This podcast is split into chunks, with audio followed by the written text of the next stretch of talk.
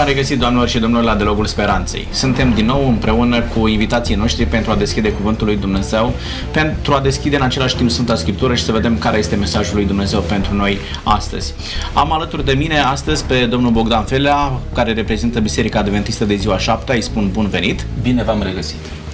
Alături de noi este din nou părintele Daniel Lisai. Bine ați venit! Bine v-am regăsit! Dumnealui prezintă Biserica Ortodoxă astăzi și ne bucurăm că sunteți alături de noi. Mulțumesc pentru invitație. Și lângă mine l-am pe domnul Iosif Moisuc, dumnealui reprezintă Biserica Baptistă astăzi. Bine ați revenit alături de noi. Bine v-am regăsit.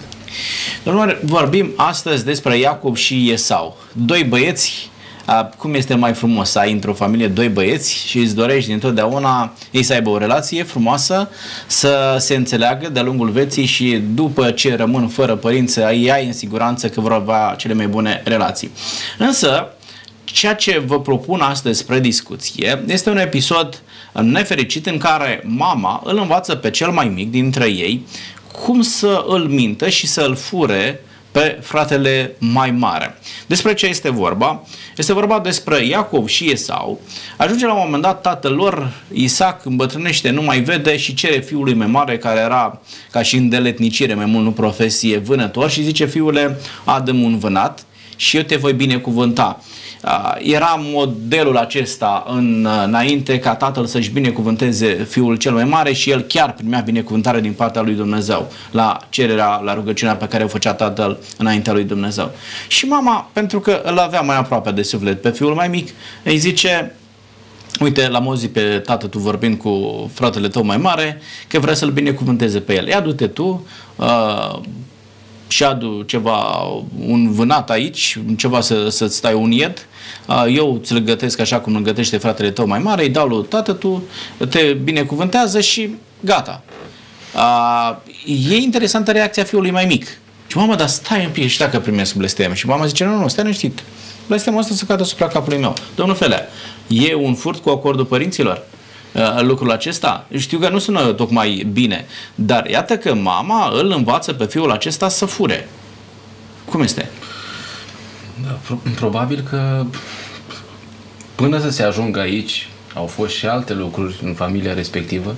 Noi nu le putem cunoaște uh, pentru că Biblia nu ne oferă toate detaliile. Uh, însă, înainte de momentul acesta în care tatăl Uh, își cheamă fiul pentru a primi binecuvântarea, uh, a mai fost un moment în care uh, Esau a zis la un moment dat, era și înfometată, eu, eu îi văd destul de diferiți. Iacov și Esau. Iacov este tipul mămos, stă tot timpul pe acasă, are o gândire poate mai, mai profundă, se gândește mai mult la viitor, iar Esau este omul care vrea să se simtă bine în clipa respectivă. Trăiește viața, trăiește momentul, nu se gândește, nu calculează prea mult. Ei, uh, au, au, au un model de gândire total diferit, uh, acești băieți, și a mai existat uh, un episod, înainte de cel pe care l-ați prezentat dumneavoastră, în care vine Esau acasă, mor de foame și zice, ce folosește până la urmă dreptul ăsta de întâi născut dacă n-am nimic? Uh, și Iacov se hotărăște să profite de slăbiciunea asta lui și zice, hai că, uite, îți dau eu o ciorbă de linte, da? Și din momentul acela ei au făcut un legământ, deci au stabilit că dreptul de întâi născut va, va, va fi transferat asupra lui Iacov.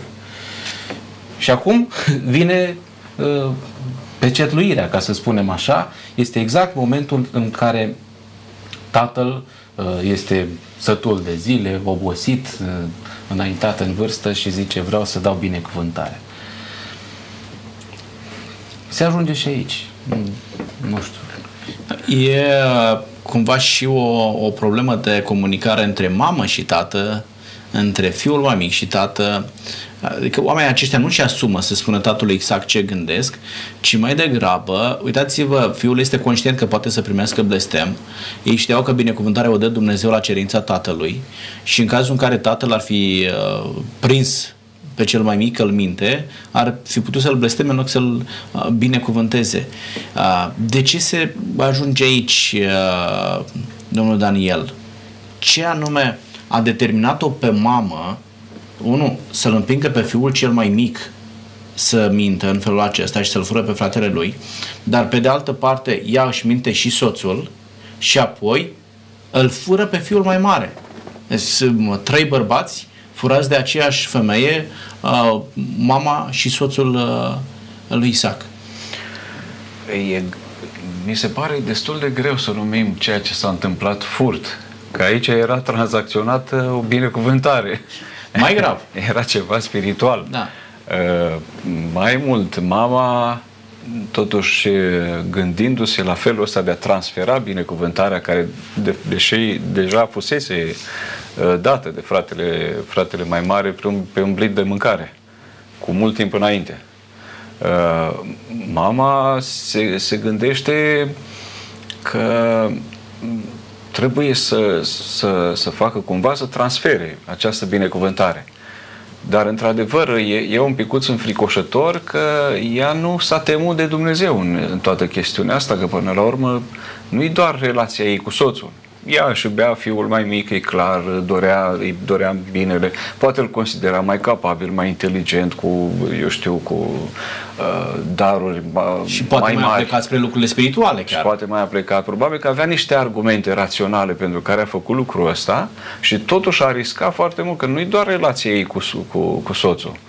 Uh, în relația asta de binecuvântare și relația ei cu, cu Dumnezeu are o anumită îndrăzneală. Acum îndrăzneala, îndrăzneala ei bă, mă pune un pic pe gânduri că înseamnă totuși că avea și ea totuși o înțelegere spirituală adâncă a lucrurilor. Face lucrul ăsta, la prima vedere dă, dă impresia că e un furt și totuși ea uh, își cere cumva un drept pe care fiul mai mic îl câștigase deja. E adevărat că e modalitatea prin care se realizează lucrul ăsta, dă impresia de înșelare, de, de furt, de... Da, acum, vedeți, uh, Iaco a făcut o tranzacție pe față cu Esau. Da. Zice, uite, dacă vrei să mănânci ceva în timpul ăsta de foamete la tine, îți dau eu ceva gătit acum cald Omul în mod conștient își vinde dreptul de întâi născut. Și, și tatăl cred că nu știa uh, lucrul. Și probabil, probabil nu știa. Cred că nici n-a avut curaj să-i spună tatălui că uite că eu de fapt mi-am vândut dreptul de întâi născut. Dar în momentul în care vine vorba de binecuvântare totuși, era practic uh, un lucru la care ținea foarte multe sau la dreptul de întâi născut, pentru că dreptul de întâi născut presupunea anumite responsabilități spirituale față de familie, față de care el ar fi trebuit să dea dovadă. Dar în momentul în care vorbim despre binecuvântările acestea, nu le-ar fi dat sub nicio formă e sau pe un blid de mâncare sau orice altceva mai e. A fost nevoie de intervenția mamei, da, Uh, și se vede încă o dată că atunci când intervine o femeie în istorie poate schimba cursul și nu s-a întâmplat o singură dată. Da? Și aici arată și inteligența unei femei. Da? Uh, domnul Iosif, de ce totuși uh, mamei nu i-a păsat că fiul mai mare va fi afectat de lucrul acesta? Uh, dincolo de ce spunea uh, domnul Daniel, noi a fost frică de Dumnezeu, dar mă înțeleg cum să fac răul acesta fiului meu. Înțeleg că l ajut pe cel mai mic. Dar de ce să fac răul acesta fiului mai mare? Și de ce să fac răul acesta între ei doi? Vă rog. Ehm, cu câteva capitole înainte, ni se prezintă istoria nașterii acestor doi băieți. Sunt gemeni. Da. Iacov și Esau s-au născut gemeni. Când erau în pântecele mamei lor, se luptau unul cu celălalt, spune Scriptura, și atunci mama lor a zis, păi de ce să mai fiu însărcinată? S-a dus și a întrebat pe Domnul. Și a primește acest cuvânt din partea Domnului în capitolul 25, versetul 23. Și Domnul i-a zis, Două neamuri sunt în pântecele tău și două noroade se vor despărți la ieșirea din pântecele tău. Unul din noroadele acestea va fi mai tare decât celălalt și cel mai mare va sluji celui mai mic. Și apoi continuă cu, s-au împlinit zilele când avea să nască, modul cum a născut, dar nu ni se spune că această cuvântare i-ar fi împărtășit-o soțului ei. Se pare că ea încă dinaintea nașterii cumva capătă această idee că cel mai mic va stăpâni peste cel mai mare Și mai mult decât atât, cel mai mare fiind uh, vânător de meserie, un om, un bărbat puternic, păros pe corp, ăsta mai micuț stătea acasă, mama s-a aprins drag de el și se naște acest favoritism în, în familie. Uh, un favoritism pe care nu avem cum să-l justificăm scriptural, pentru că scriptura ne cheamă să ne iubim copiii cu aceeași dragoste pe toți și asta numai o mamă o poate face. Și într-adevăr aici vedem o femeie care îl iubește pe cel mai mic mai mult decât uh, pe cel mare și chiar mai mult decât atât îl iubește în detrimentul celui mai mare. Însă, uh, pentru uh, modul ei de a acționa, nu există justificare. Și cum spuneau uh, uh, colegii de dialog, uh, deja dreptul de întâi născut era dat lui uh, Iacov. Uh, în cele din urmă cred că Dumnezeu ar fi intervenit, dar ea simte nevoia să intervină ea. Ea simte nevoia să pună ea uh, direcțiile.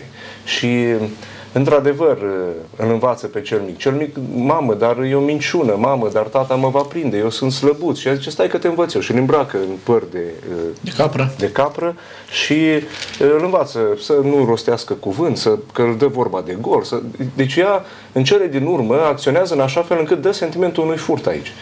Însă, în suveranitatea lui Dumnezeu, încă dinainte aceste lucruri erau rostite, dar ea a simțit nevoia să intervină ea, să pună ea mâna la planul lui Dumnezeu. Și este o problemă gravă. Da, acum, e, e foarte bine ce ai spus, ați spus mai devreme.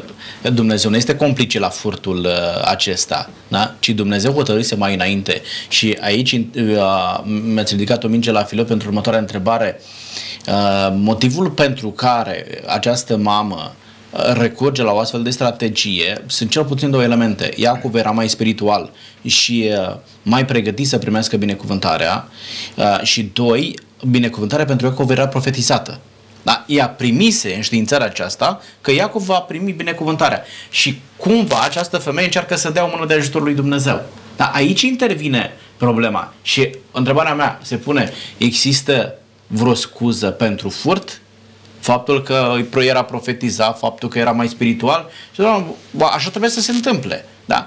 În mod cert, așa se întâmpla până la urmă. Dumnezeu găsea uh, varianta uh, cea corectă prin care să-l binecuvânteze pe Iacov și avem, nu pe Esau. Avem o măsură diferită, pe scurt.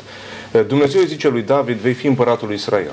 Și de două ori îl dă în mână pe împărat să-l ucidă. Și David zice, nu mă ating de unsul Domnului, nu folosesc scurtături. Corect. Vine Ioab, căpetenia lui David, și zice, dacă nu ai tu curajul, omor eu aici, cu sulița. Mm-hmm. Și David zice, să mă ferească Dumnezeu, ieși afară. Și îl lasă pe Saul să trăiască. De ce? Vedeți, un om care zice, nu, toate la timpul lui Dumnezeu, după rânduielile lui Dumnezeu, chiar dacă eu aș fi avut puterea să intervin. Dar David se lasă în mâna Domnului. Diferența între... Diferența da? Între... Bun. Există scuze pentru uh, furat? Întrebarea este așa... E retorică, nu? da. Foarte abruptă. E adevărat că mama intervine da. acolo dorind să, să grăbească ceva din, din procesul ăsta.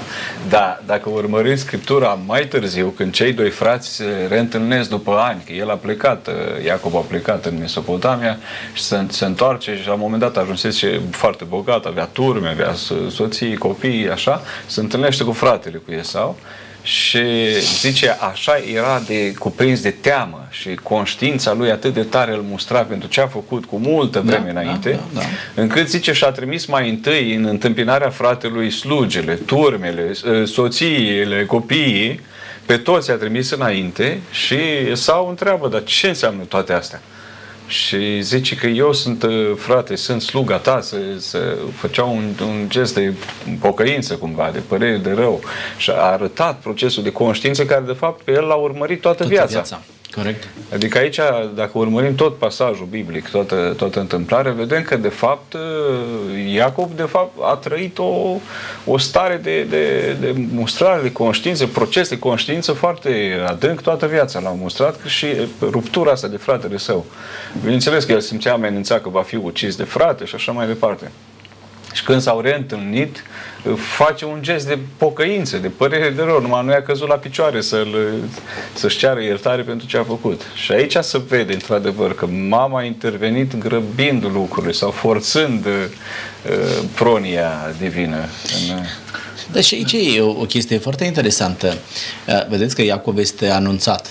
Esau vine înaintea ta și zice cu ce armată, cu ce echipă de oameni vine Esau? Și îl uh, cuprinde și frica, îl uh, răscolesc toate amintirile pe Iacov și ce uite, sunt binecuvântat, îți dau cât vrei tu, toată binecuvântarea care mi-a dat-o tata, îți dau numai, lasă-mă familia, o iau de la capăt, de la zero, numai să-mi scap, să-mi scap viața. Aici, iarăși o chestiune foarte interesantă, regretăm răul pe care l-am făcut din frică sau e o conștiință care ne apasă și vrem să fim eliberați de povara păcatului? Înainte de a spune ceva despre lucrul ăsta, aș spune despre Esau că și el a fost binecuvântat de Dumnezeu și că de fapt până la urmă Dumnezeu, dreptatea lui Dumnezeu s-a, s-a realizat. Corect. A avut loc. Pentru că el până la urmă era întâi născut. Și el îi spune fratelui, zice că îți refuz toate darurile tale, pentru că și eu le-am pe ale mele. Și m-a binecuvântat Dumnezeu cu destulare, am de toate. De unde vedem că la Dumnezeu lucrurile s-au reglat din perspectiva lui Dumnezeu cu cei doi, cu cei doi frați. Și dacă ne uităm pe linie genealogică, o să vedem că binecuvântarea era mai mult de ordin spiritual la Iacov și la, la Esau, da? Care este poporul care este din Iacov, vorbim despre Israel și vorbim despre Edom, care este din, uh, din Esau, da? Uh, rolul pe care îl aveau în, pe linie spirituală a făcut din Iacov altceva decât un posesor de bunuri materiale. Vă rog, domnul Fele. Dacă rămânem tot la Iacov, mă gândesc că oare ce a simțit el după ce a plecat de acasă, a fugit de acasă în primele două, trei zile? Oare era un om mulțumit? Era satisfăcut de ce lăsase în urmă? Asta e un aspect. Al doilea, uh, există o vorbă, orice naș își are nașul. Sau ajunge la Laban și spuneați dumneavoastră că el încă trăiește cu povara aia, dar uh, se pare că acolo s-au întâmplat niște lucruri. Uh, el zice că o iubea pe una din fiicele lui Laban. Era acolo Leia și Rahela da? Și zice, o vreau de nevastă pe uh, Rahela. Și Laban îi socotește exact ce trebuie să facă, da? trebuie să faci niște sacrificii, nu o primești așa, îți place de ea, iau, e ta. Și asta se chinuie și când trebuie să fie dată soția, în loc să o primească pe cea pe care o iubește, o primește pe Leia. Ce mi-ai făcut? Da, m-ai păcălit? Da. Ce ai făcut și la altul? Despre asta este vorba. Și zice, păi dacă, dacă o vrei pe, pe, pe Rahela, trebuie să mai muncești încă șapte ani pentru ea. Zice, Biblia că o iubea foarte mult, au trecut anii aia ca și cum... da? Uh, și în sfârșit, după încă șapte ani, o primește pe cea pe care o iubea. Uh, am mai făcut și pe acolo niște șiretlicuri cu uh, oile, cu animalele și a, s-a îmbogățit el într-un fel. Uh, la întoarcere, Biblia dă un amănunt și aici mi se pare mie că este uh, momentul în care Iacov a înțeles cu adevărat cine este Dumnezeu și cine era El. Și apare acolo în uh, rugăciunea lui Iacov, este momentul în care el și-a vărsat cu adevărat sufletul înaintea lui Dumnezeu și are loc întâlnirea lui Iacov cu Dumnezeu, pe nu el se numește. Uh, și după aceea este întâlnirea aceasta de care spuneați dumneavoastră, uh, trimite daruri, tot și el stă la urmă. Până acum, el era în prim plan, el era în prima linie. El să fie întâiul, el să primească binecuvântarea, el să se îmbogățească, el să primească uh, fata pe care o iubea. În momentul ăsta se întoarce și nu mai este el primul, este în spate. Da? Înțeles. Uh, e un moment de realizare a consecințelor pe care le-a primit, da, uh, ca urmare a păcatului lui, realizează că trebuie să se debaraseze de păcatul acesta. Spune, Doamne, eu sunt cel din urmă acum. Uh, vreau să revin la întrebarea mea. De ce se simt, domnul Iosif, oamenii nevoiți să fure? Adică ajungi într-o postură în care chiar e nevoie să furi și în felul acesta uh, nevoia aceasta creează o scuză pentru acest act de a fura? Mă bucur că am stabilit învățătura Sfintelor Scripturi și anume Scriptura spune că a fura este păcat.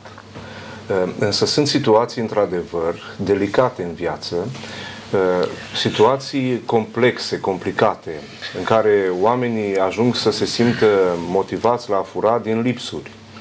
N-au ce mânca, știu, situații grele în care copiii mor acasă și sparg geamurile unui magazin de pâine și fură să ducă la copii. Sunt situații de lipsuri accentuate în care oamenii zic singura soluție este aceasta. Sau există situație de furt din pricina lăcomiei.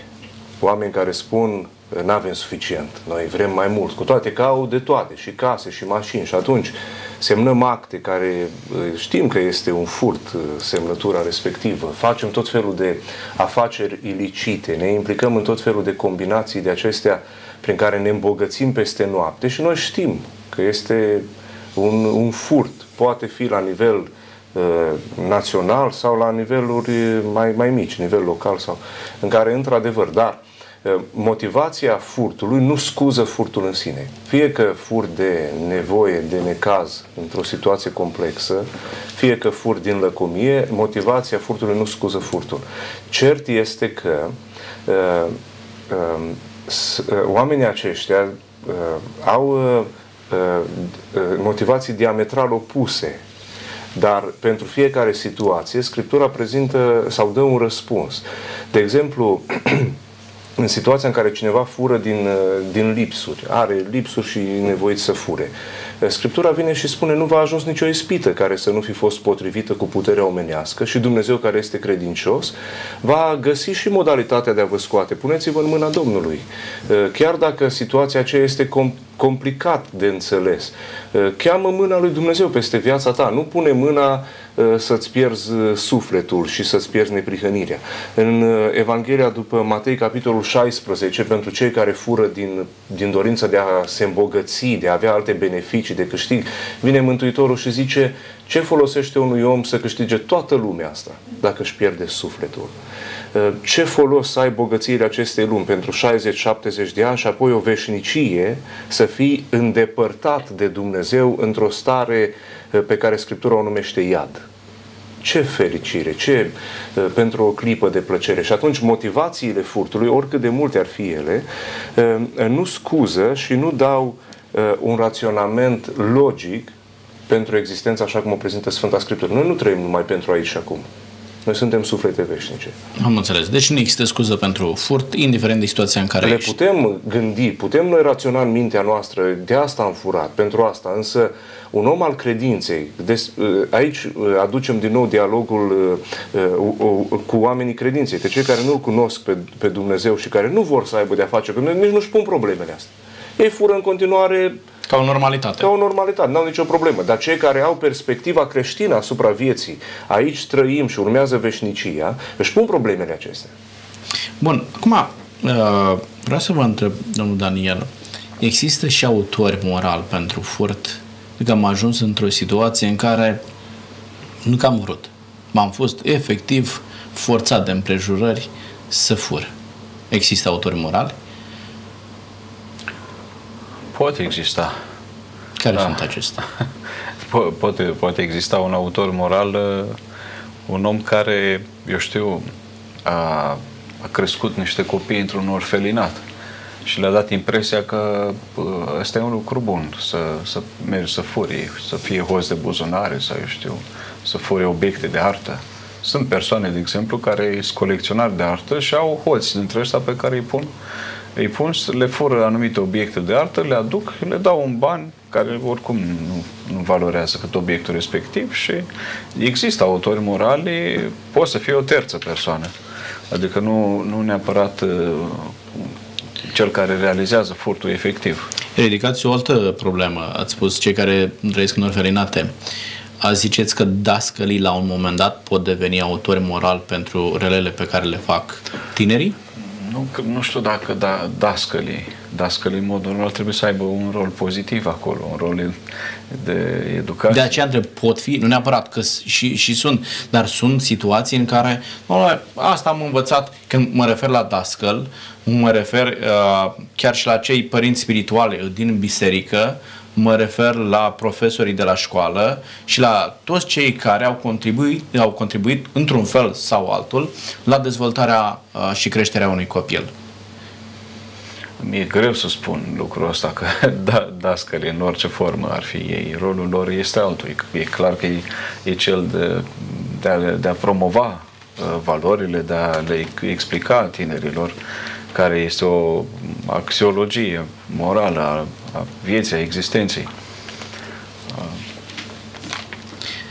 Este destul de greu, însă am putea, am putea să ne, cum a fost perioada comunistă de pildă, exista o ideologie de stat în care toate bunurile au fost colectivizate și oamenii la un moment dat găseau în mintea lor o justificare că lasă că pot să iau, că acolo e confiscată și proprietatea mea uh-huh. și pot să iau de la colectiv cereale, bunuri de pe fabrici, de pe uzine și atunci oamenii cumva s-au amăgit singuri gândindu-se că da, proprietatea mea a fost confiscată, acum eu sunt îndreptățit să fur de la stat.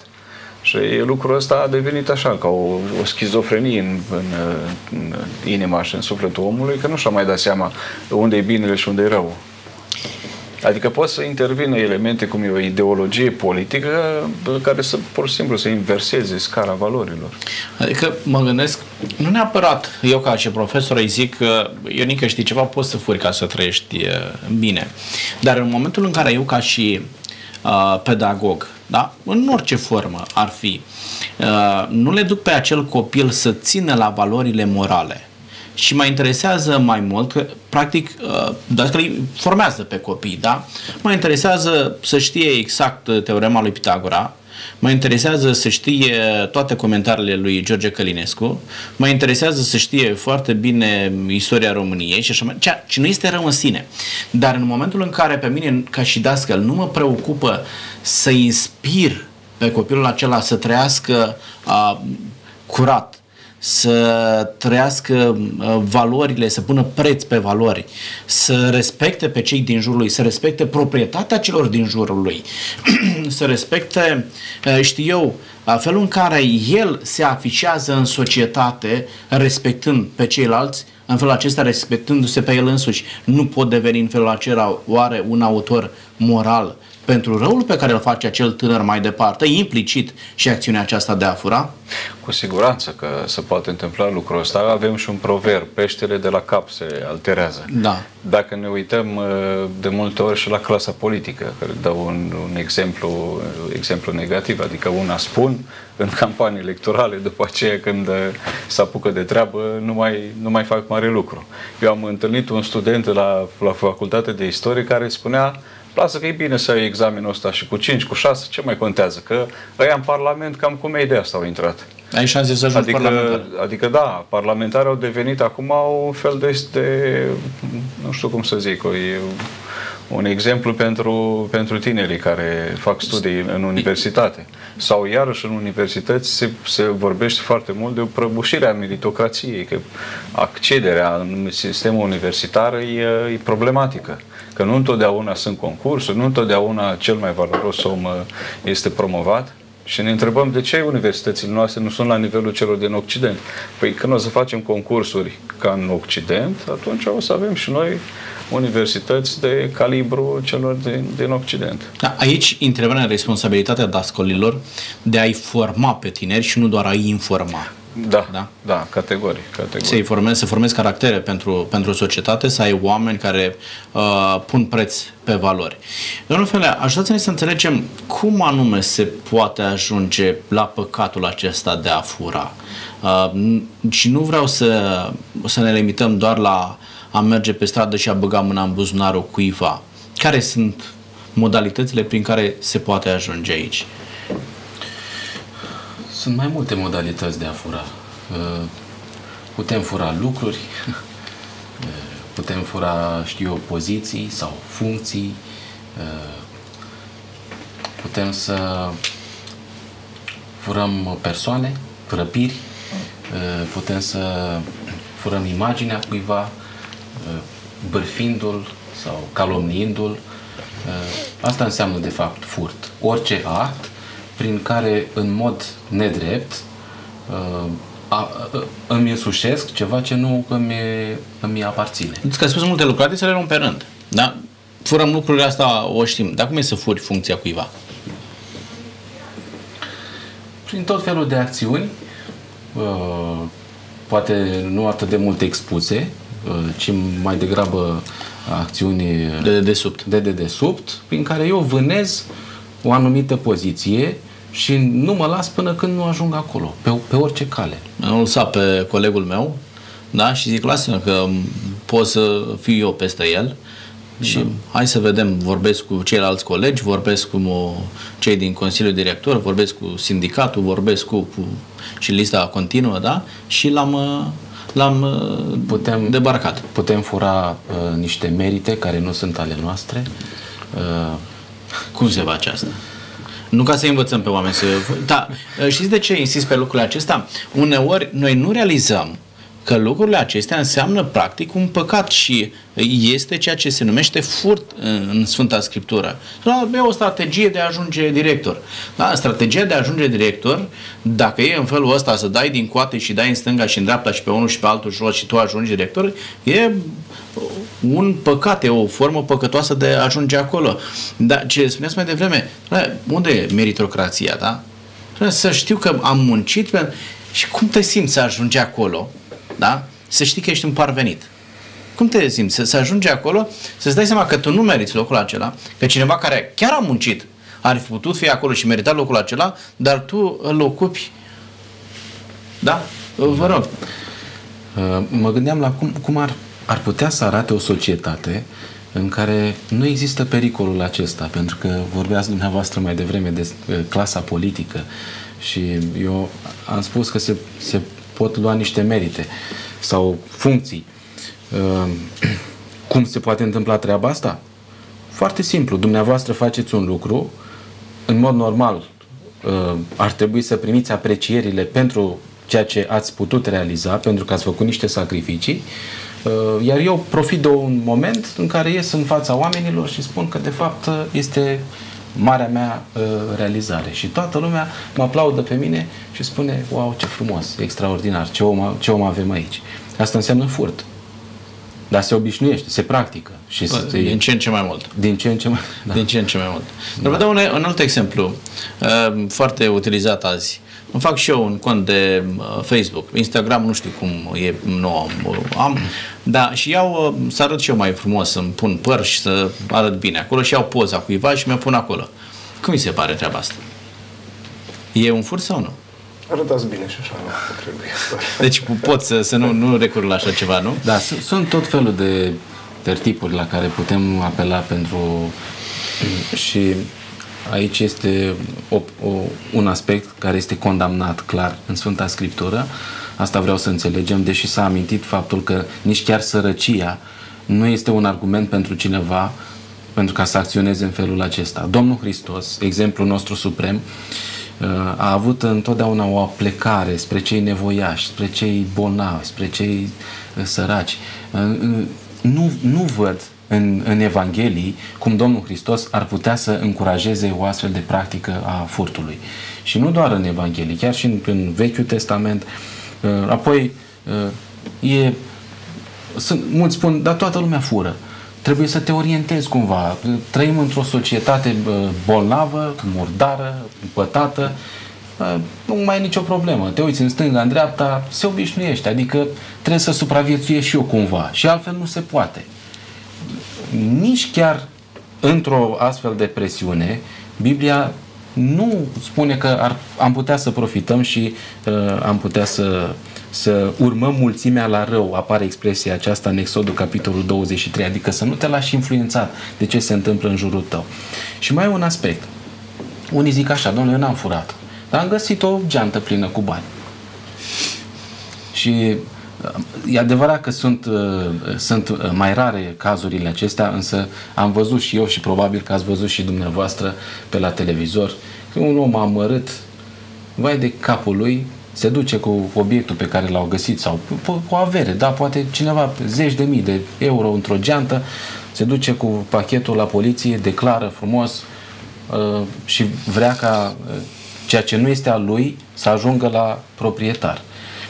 Și uh, asta e, e ceva precizat de Cuvântul lui Dumnezeu, Deuteronomul, capitolul 22, spune așa că acela care găsea un lucru și nu era al lui, nu trebuia să și-l însușească, ci trebuia să-l păstreze până când proprietarul avea să-l, să-l caute recupereze. și să-l recupereze.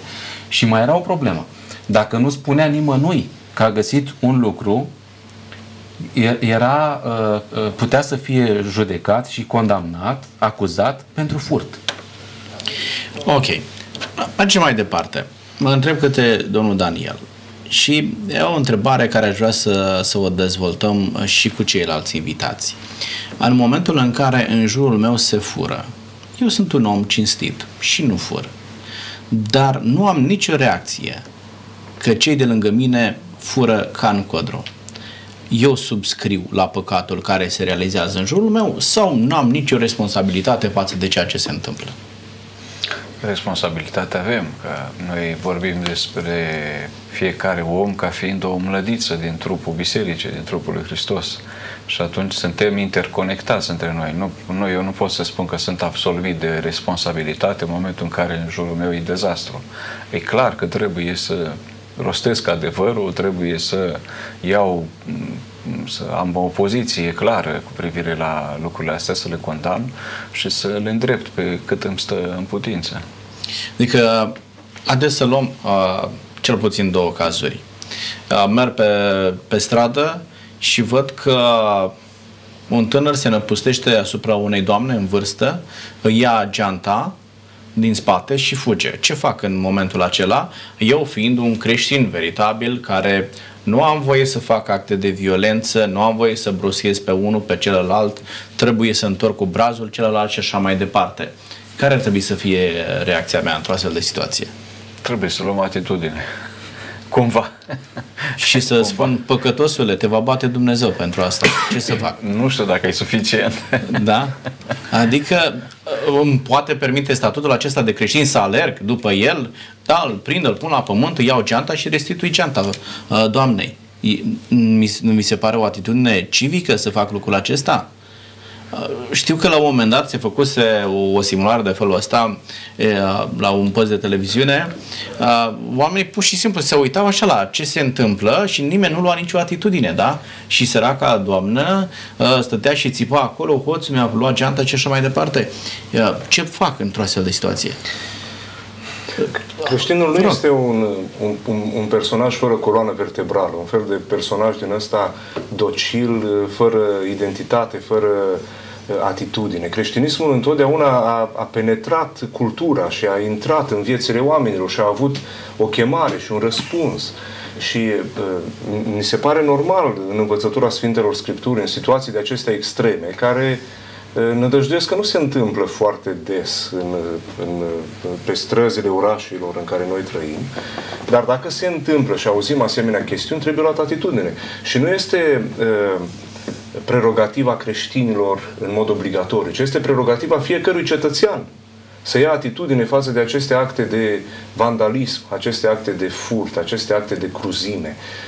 Sunt situații probabil în unele orașe zilnice, în metrou, în tramvai. Păi, dacă noi nu avem un cuvânt de spus, ce fel de societate creionăm? O societate a tăcerii ilicite, o societate a unei lipse de curaj, de luptă pentru dreptate. Creștinii au fost întotdeauna chemați să aibă o luptă pentru dreptate, pentru adevăr, pentru neprihănire.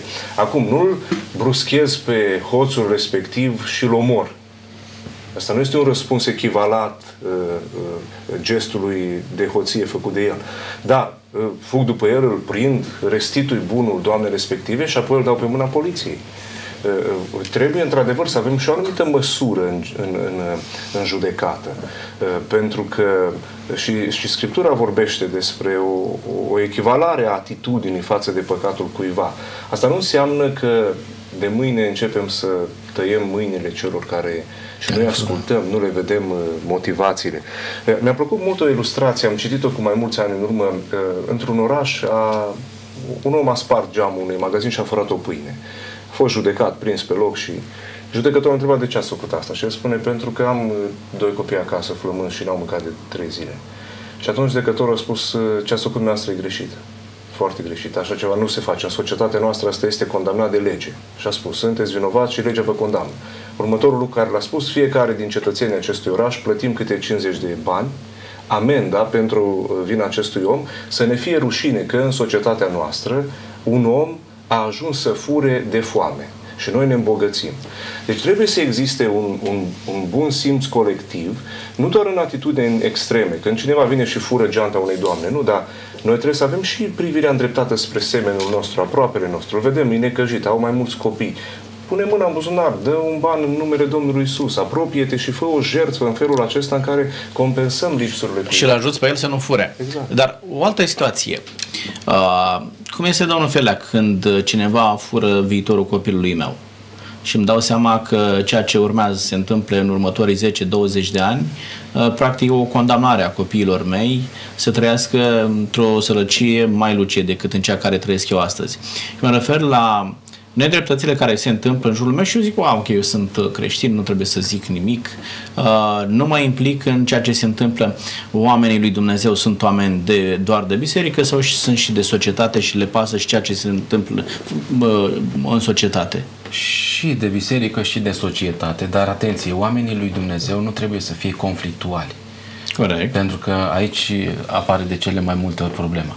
Iar răul ăsta nu putem să le, să-l eliminăm noi uh, grupându-ne, uh, ieșind cu plancarde, cu portavoce și tot felul de uh, metode din astea și să, să transmitem că într-adevăr sunt niște nereguli. Zic așa, la nivel de conducere sau eu cred că în pătrățica în care sunt eu sau în zona mea de acțiune, atunci când se semnalează o problemă de felul acesta, eu ar trebui să mă implic. Dacă, dacă și pot. Dacă nu pot să alerg sau uh, eventual, nu știu, trag un semnal de alarmă, rog pe cineva, strig legat de ce spuneați dumneavoastră mai devreme. Dar răul nu poate să fie uh, uh, eliminat la, la nivelul general. Asta, asta o face Dumnezeu. Și eu chiar cred că se va întâmpla lucrul acesta când va pune capăt istoriei acestui pământ. Însă până atunci eu sunt, am intrat într-un exercițiu. Eu trebuie să mă deprind Uh, să elimin rău și să fac binele și asta să fie de fapt viața pe care o vom continua să o trăim alături de Isus Hristos. Da, eu cred că trebuie să avem, aici ați spunea foarte bine, nu o atitudine reactivă la ceea ce se întâmplă, dar trebuie să avem o atitudine proactivă.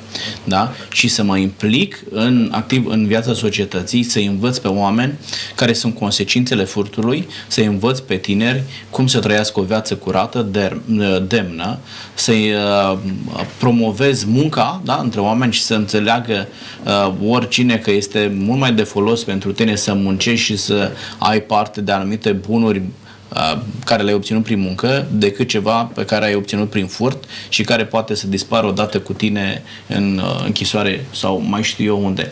Cred că este responsabilitatea uh, fiecărui creștin să se implice în, dacă vreți, într-un act de justiție până la urmă da? ca societatea să devină sănătoasă. Și chiar într-un moment în care lucrurile se întâmplă așa cum spuneați, să pot spune, domnule, da, nu este bine ce faci.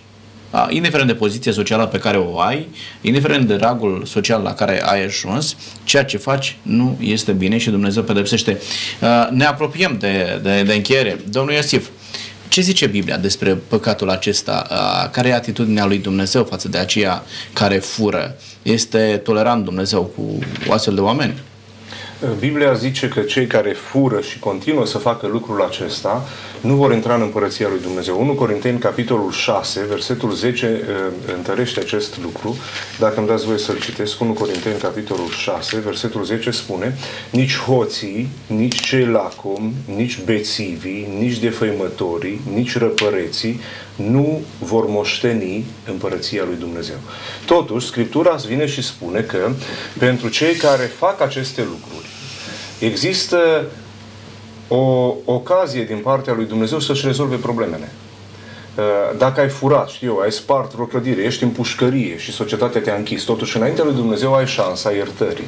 Și de aceea ni se spune în 1 Ioan, în capitolul 1, versetul 9, versetul acesta care este o încurajare extraordinară. Dacă ne mărturisim păcatele, El este credincios și drept ca să ne ierte păcatele și să ne curățească de orice nelegiuire. Noi avem un Dumnezeu drept, un Dumnezeu care va judeca păcatul, al furtului, a hoției, a minciunii. Niciun păcat nu va putea sta în împărăția lui Dumnezeu ă, niciunul care a îmbrățișat păcatul și îl ține în brațe pentru toată veșnicia nu va putea intra în Împărăția Lui Dumnezeu. Dar pentru cei care simt povara păcatelor, care vor să fie absolviți, iertați, Scriptura vine și dă această promisiune, dacă ne mărturisim păcatele. Ă, David a păcătuit cu Batșeba, a curvit, un groaznic. Păcatul acesta după aceea îl duce spre crimă și face crimă de om, David, împăratul. Și David scrie spre bătrânețe un psalm, psalmul de la numărul 32 și el spune așa, am gustat fericirea. Și eu mă așteptam să spună ă, ferice de omul care este primul om al țării, ferice de omul care are bani și bogat. Măi, oameni buni, vreți să știți fericirea, ferice de omul care a avut multe femei. Sau... Nu, David zice așa, știți că n-am gustat fericirea. Ferice de cel cu fără de lege iertată și de cel cu păcatul acoperit. Ferice de omul căruia nu-i ține Domnul în seamă nelegiuirea. Și el spune, câtă vreme am tăcut, mi se topeau oasele de gemetele mele necurmate. Apasă degetul lui Dumnezeu pe viața ta. Ai furat, ai mințit, apasă aici.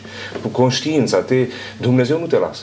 Și zice David, dar când mi-am mărturisit vina păcatului meu, am simțit fericirea. Dumnezeu să ne dea har să simțim fericirea păcatelor. Mulțumesc tare mult. Spuneți-ne, domnul Daniel, dacă totuși s-a ajuns aici, din diferite motive, și oamenii au ajuns să fure și poate că la momentul în care noi vorbim sunt oameni pe care îi mustră conștiința și povara aceasta îi apasă și ar vrea să scape de păcatul acesta, mai există iertare pentru oamenii aceștia? Cine iartă? Cum ar putea scăpa de această povară? Întotdeauna este cale de întoarcere. Dumnezeu nu este doar drept, Dumnezeu este și, și bun și el este numit chiar în capitolul 1 de la Ioan, Dumnezeu este iubire. Și uh, în, uh, în dragostea lui Dumnezeu sunt acoperite tot până la urmă toate aceste păcatele noastre, patini. Important este ca omul să se întoarcă, să conștientizeze rău pe care l-a, l-a făcut, să dorească schimbarea și să pună un început bun în viața lui spirituală, în viața lui duhovnicească să durească cu adevărat să se schimbe. Ce ar trebui să facă? Trebuie să ia ușurel, trebuie să se spovedească, să-și, să-și plângă păcatul. Adică să stea de vorbă cu, apoi, cu cineva, da? Da, să aibă un duhovnic al său și apoi, după ce s-a spovedit și uh, după aia trebuie să pună, să pună binele în loc, lucrarea binelui. Că nu e suficient numai să ne oprim de la rău, și e nevoie să punem binele în loc. Adică dacă, Altfel... am, dacă am furat, acum să fiu milostiv. Corect. Dacă eu știu s-a întâmplat pentru o femeie că a avortat un copil, acum să aibă grijă să înfieze vreun copil sau să boteze un copil, să facă bine. O lege a compensației, nu? Cumva. Trebuie, trebuie cumva, cumva compensat uh, răul pe care l-am făcut și mai mult decât atât să adăugăm binele ca un mod de a fi al nostru în această lume.